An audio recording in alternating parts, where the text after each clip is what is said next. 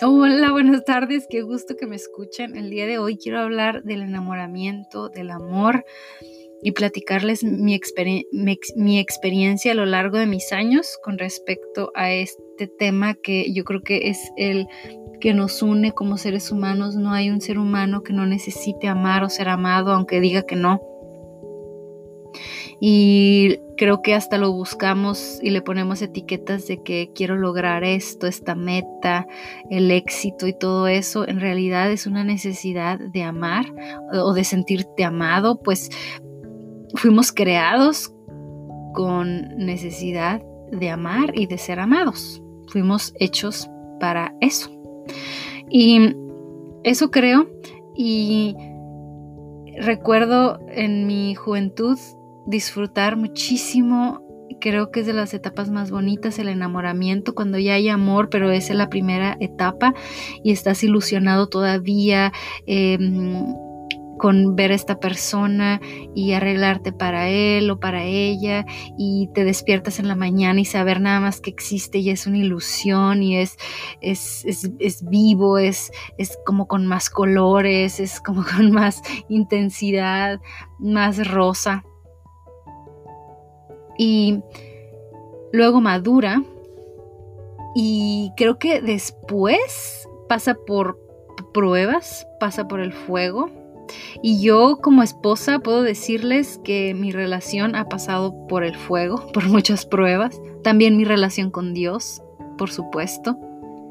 Y creo que en esas pruebas, en esos fuegos se ha fortalecido, en esos...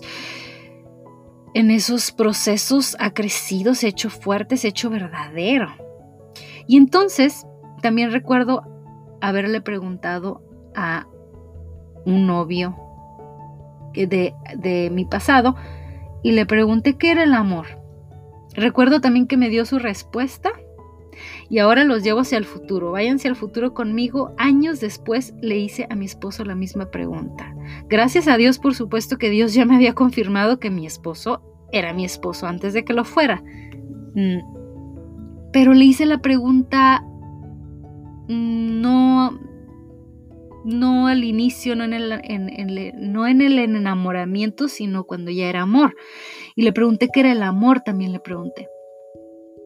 Me dio su respuesta también, y a Dios recuerdo haberle pedido en una oración que me permitiera estar con Él, con Jesús, en un enamoramiento, en la etapa de enamoramiento, no en la, en la de amor, pero en la de enamoramiento para siempre con Él, con Jesús. Mm, no sé si sea posible que me cumpla esa petición, no sé si es la mejor petición que hacerle a Dios, porque el amor cuando avanza, cuando pasa por pruebas, cuando se fortalece, y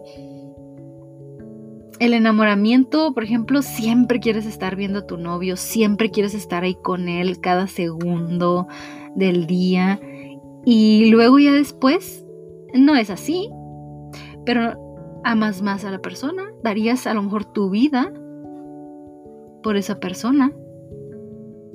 Wow, qué diferencia, ¿no? Imagínense, yo creo que un esposo o una esposa a lo mejor podría dar la vida por su esposo o su esposa. Pero en la etapa de enamoramiento, por más intensidad que se sienta en las emociones, en los sentimientos, eh, tal vez no darías la vida por esta persona, porque un poco también la estás empezando a conocer, ¿no? Bueno, el caso es que yo le pedí esto a Dios.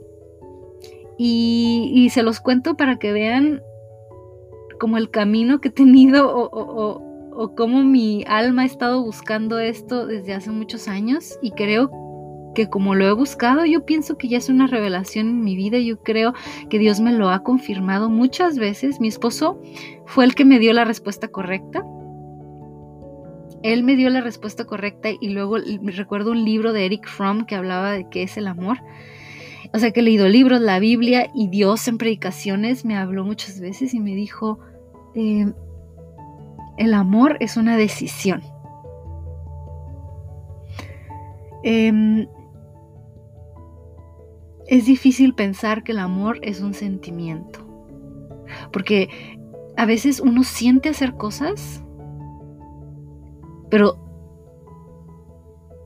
no significa que sentir hacer algo es algo que debes de hacer.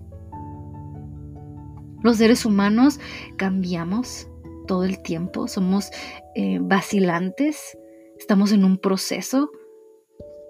Eh, a veces tenemos ciertas emociones y sentimientos y luego otras. Dependen a veces hasta de nuestras hormonas o del exterior, que no debería. No, pero he encontrado a lo largo de mi camino con Jesús en, esta, en este mundo que Jesús, en Él he encontrado el amor verdadero. Porque tengo una confirmación, una revelación, una afirmación en mi, en mi corazón, en, en mi ser, de que Él es invariable. Dios, Jesús, es perpetuo, es inconmovible, es eterno. Sé que su amor es constante, sé que Él es el mismo ayer, va a ser el mismo hoy y va a ser el mismo mañana y para siempre. Sé que es, es casi lo único en lo que podría confiar. Como dicen mucho, ese, ese dicho, metería las manos al fuego por esta persona, ¿no? X. Creo que Dios es el único que puede, que no falla, que es fiel, que prometió cosas y, y, y las cumple, que es Dios, que es perfecto, todo lo bueno, todo lo puro, todo lo perfecto. En eso pensad, dice la, en la Biblia. Eso es Dios. Dios es el amor. Entonces yo creo que sí es posible un enamoramiento perpetuo con Él. Y hoy que le cantaba sentí una satisfacción, un privilegio de que podía cantarle a alguien eternamente. Tenía a alguien a quien dedicarle una canción de amor siempre. Y se lo merece. Y siempre va a estar ahí. Y siempre voy a tener a ese alguien que quien cantarle una canción de amor. ¡Qué, qué, qué, qué belleza! ¡Qué fortuna! ¡Qué tesoro! Y yo creo que sin sentir eso genuinamente dentro de nosotros, yo creo que eso es lo que realmente puede cambiar el mundo. Yo creo que realmente esa es la chispa o el fuego que puede contagiar al mundo entero y, y, y llevar el curso en el que el mundo está yendo a otro lugar, a un lugar de salvación, a un lugar de amor, de libertad, a un lugar de paz, que tanto necesitamos, que estamos hambrientos de amor. Millonarios buscando más dinero porque piensan que con él van a llenar ese vacío que tienen ahí, que fue creado para ser llenado con amor. Gente famosa que ha buscado la fama porque piensa que va a llenar ese vacío, que en realidad es una necesidad de amor. En mi opinión, yo he visto que lo único que puede llenar el vacío es Jesús. Yo acepté a Jesús desde que era una niña muy chiquita en mi corazón. Tomé esa decisión. Claro, los sentimientos pueden tener que ver para tomar decisiones, pero cuando ya tomas una decisión, es como cuando te casas también. Te preguntan en, en, en la boda o en la ceremonia, ¿aceptas a esta persona? Y dices sí, pero puedes decir que no. Tienes la opción de decir que no. Eh, creo que es la razón por la que Dios nos dio libre albedrío, porque nosotros podríamos ser unos robots y estar programados para amar cien por ciento, pero entonces el amor mmm, en realidad es como genuino, en realidad le quita la naturalidad, le quita, eh, decido amarte, quiero amarte, eh, porque si no seríamos unos robots. Pero es, es, esa opción de poder des- decidir no amar o amar es lo que lo hace valioso al amor. Dios es sabio, Dios es toda la sabiduría. Es por eso que esta decisión de aceptar a Cristo en tu corazón es tan importante y nada más basta decidir que lo aceptas para que seas salvo. Es lo único que Dios pide, creer. O, cre- o crees en mí o no me crees. Todo se resume en la fe. ¿Aceptas o no aceptas?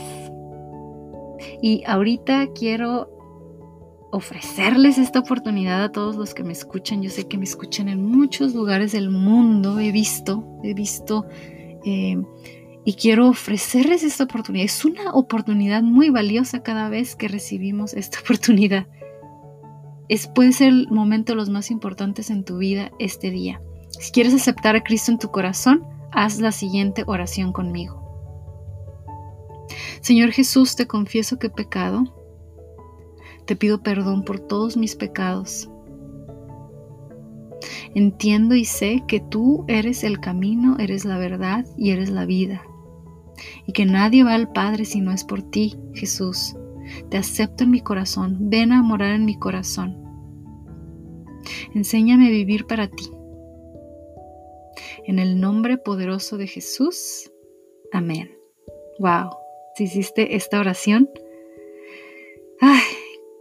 Qué, qué belleza. Tu vida no va a poder ser igual. Cada vez que tú necesites hablar con Él, el acceso está libre para ti. Tienes libre acceso al trono de Dios, porque es Jesús tu representante siempre. Nuestro Padre ve a Cristo Jesús, a la sangre de su sacrificio, protegiéndote, eh, justificándote. Eres justificado no por tus obras, como dice en Efesios, para que nadie se gloríe, sino por el don de Dios que has creído, que Jesús te ha justificado, que has creído en tu Salvador, y es lo único que pide de ti.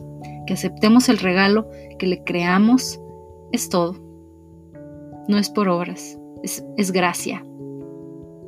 Los regalos y la gracia no tienes que trabajar por ellos, sino ya sería una remuneración a tu trabajo. Un regalo es regalo. ¿Por qué regalo? Bueno, me hacen muy feliz. Ojalá pudieran dejarme sus comentarios en el canal de YouTube, que ya está Dos Pozos con Z, junto, dos y pozos pegado. Elba Ruvalcaba está en YouTube. Si, si aceptaste a Cristo, híjole, y pudieras contarme, me harías muy feliz. Sería, me harías el año entero saber que aceptaste a Cristo. Bueno, Dios los bendiga, los quiero muchísimo. Bye.